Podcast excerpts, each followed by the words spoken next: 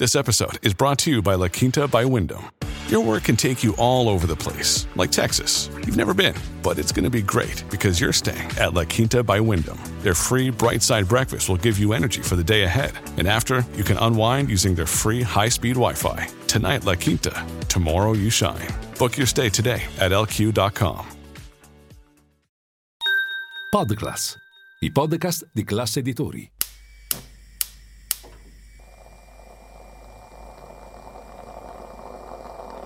Buongiorno dal gruppo Classe Editori. Io sono Massimo Brugnone. Oggi è martedì 1 agosto e queste sono notizie a colazione, quelle di cui hai bisogno per iniziare al meglio la tua giornata. Di Giorgia Meloni che è stata in America da Joe Biden di sicuro avete sentito parlare e probabilmente anche dell'intervista rilasciata a Fox News in cui ha detto che l'unico modo in cui le piace rispondere è con i risultati, aggiungendo che stiamo crescendo più delle altre economie. Ecco, in realtà ieri l'Istat ha pubblicato la stima preliminare del PIL nel secondo trimestre dell'anno, quindi i mesi che vanno da marzo a giugno, e la stima appunto dice che il PIL sarebbe diminuito dello 0,3% rispetto al trimestre precedente alla discontinuità dell'andamento congiunturale nel secondo trimestre, però, scrive l'Istat, fa fronte l'evoluzione positiva del PIL in termini tendenziali, in misura dello 0,6%, che rappresenta la decima crescita trimestrale consecutiva. Comunque, un'altra intervista che ha rilasciato Meloni da Washington è al direttore di skytg 24 Giuseppe De Bellis, il quale le ha chiesto del cambio di approccio da parte di Biden nei suoi confronti. Dieci mesi fa era un po' scettico, oggi i due invece sembrano più allineati. Ma chi dei due ha cambiato la propria linea? Per rispondere a questa domanda ho trovato interessante un articolo che il mio collega di classe CNBC Angelo Ciardullo ha scritto sul suo blog. Affronta la questione dal punto di vista della destra, andando a riprendere un motto apocrifo attribuito a Giorgio Almirante. La destra o è sociale o non è. E stando alle critiche mosse al governo da parte di Gianni Alemanno, verrebbe da dire che la destra non è.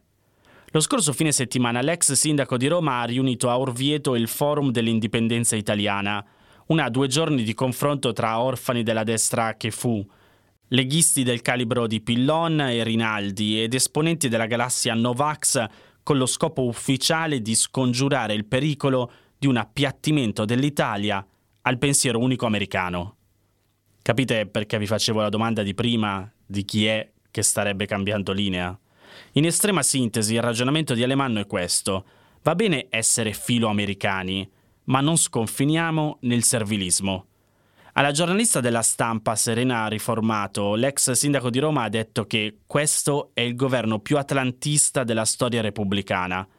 Persino i vecchi leader DC, sto leggendo le sue parole, riuscivano a stare nella Nato senza avere posizioni così nette come quella della Premier sul conflitto in Ucraina. Non mi permetto di entrare nelle questioni di un partito di cui non ho più la testa dal 2014, dice sempre Alemanno, ma nell'MSI e in AN hanno sempre convissuto due destre, una destra sociale e una destra conservatrice liberista. Meloni ha rotto questo equilibrio e ha cancellato la destra sociale. Non finisce qui, dialogando con Tommaso Rodano del Fatto Quotidiano, al quale confessa di non sentire la Premier da un anno e mezzo, Alemanno spiega che l'altro grande problema al quale intende porre un argine è la totale mancanza di democrazia interna in tutti i partiti italiani. Essere esterni a Fratelli d'Italia, dice sempre lui, ci dà la possibilità di parlare a tutti.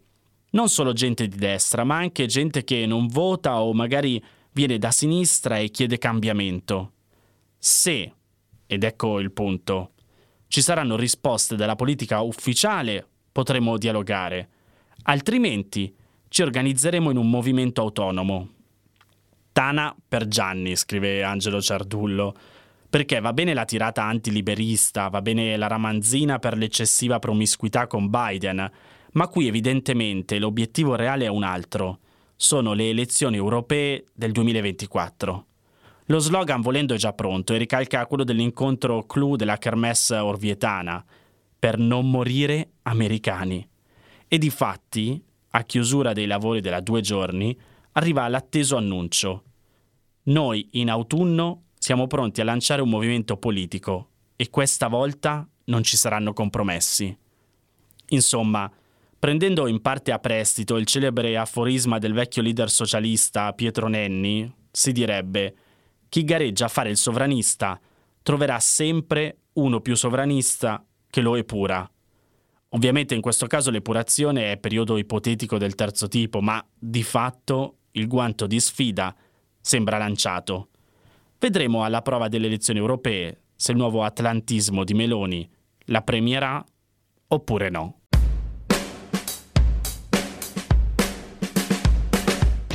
Da oggi i benzinai sono obbligati a esporre il prezzo medio dei carburanti su cartelli posizionati accanto al prezzo di vendita.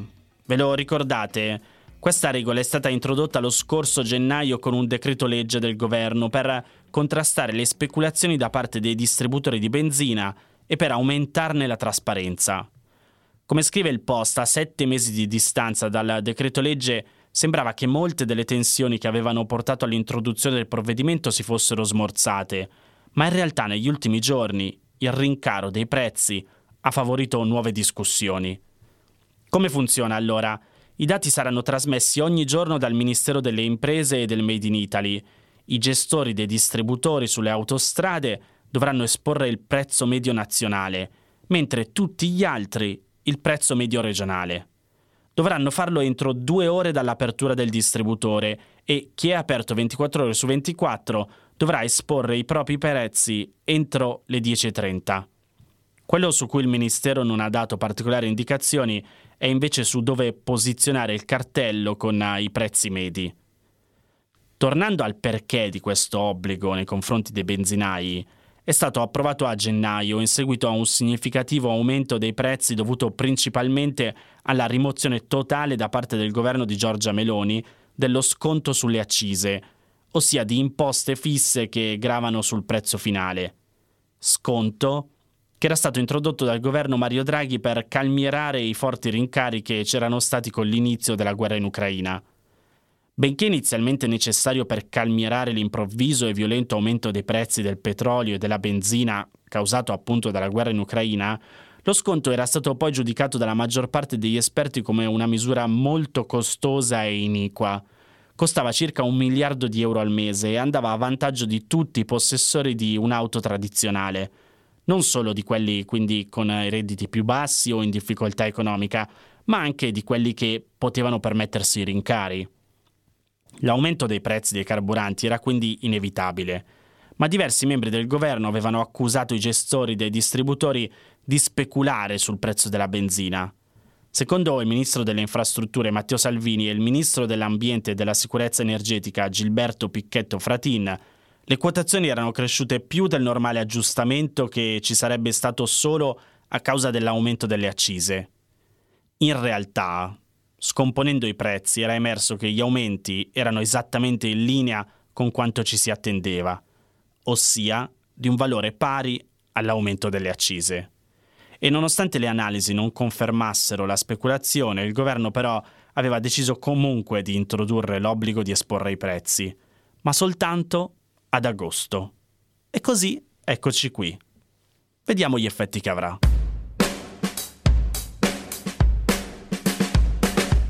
C'è un'altra cosa che cambia da oggi e che in questi giorni ha cominciato a scatenare diverse proteste.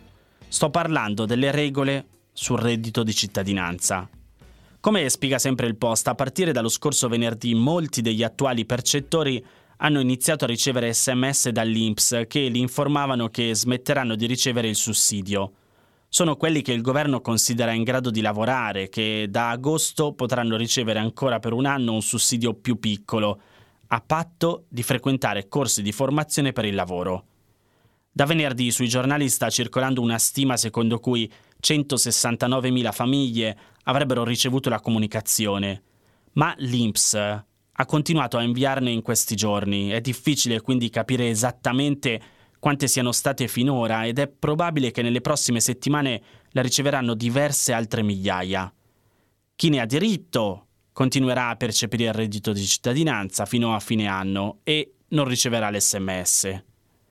Come dicevo prima, nel fine settimana ci sono state diverse proteste, sia perché molte persone non sapevano che avrebbero perso il sussidio, sia perché i partiti politici dell'opposizione e i sindacati hanno molto criticato il metodo con cui è stato comunicato agli attuali percettori, cioè con poche spiegazioni e pochissimo preavviso. Della riforma del reddito di cittadinanza in realtà si parla da mesi, ma in molti casi le persone coinvolte sono in gravi condizioni di indigenza e non necessariamente informate sulle decisioni del governo, che negli ultimi mesi sono state comunicate a più riprese in modo piuttosto caotico. Secondo gli ultimi dati dell'INPS, l'ente di previdenza sociale italiano, a giugno hanno ricevuto il reddito di cittadinanza 895.000 nuclei familiari, per un totale di quasi 2 milioni di persone.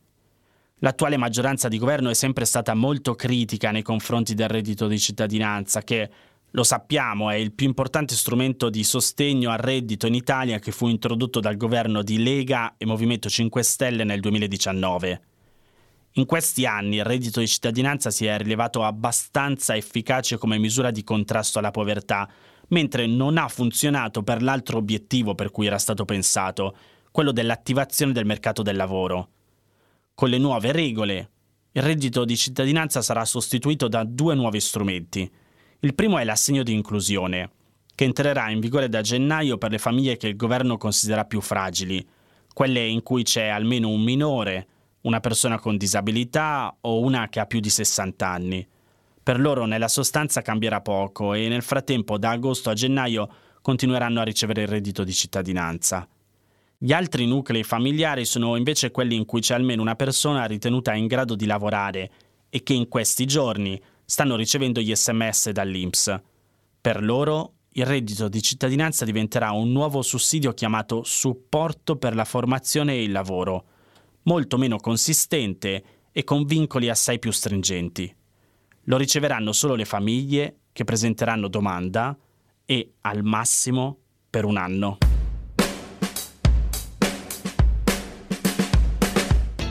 Queste erano le notizie a colazione di oggi. Se volete suggerirmi alcune notizie o mandarmi i vostri commenti su quelle trattate, potete scrivermi all'indirizzo notiziacolazione.it. Se volete rimanere aggiornati c'è il canale Telegram di Notizia Colazione. Nel sommario della puntata trovate il link per gli altri podcast del gruppo Classe Editori. Io vi aspetto domani per iniziare insieme una nuova giornata. Un saluto da Massimo Brugnone.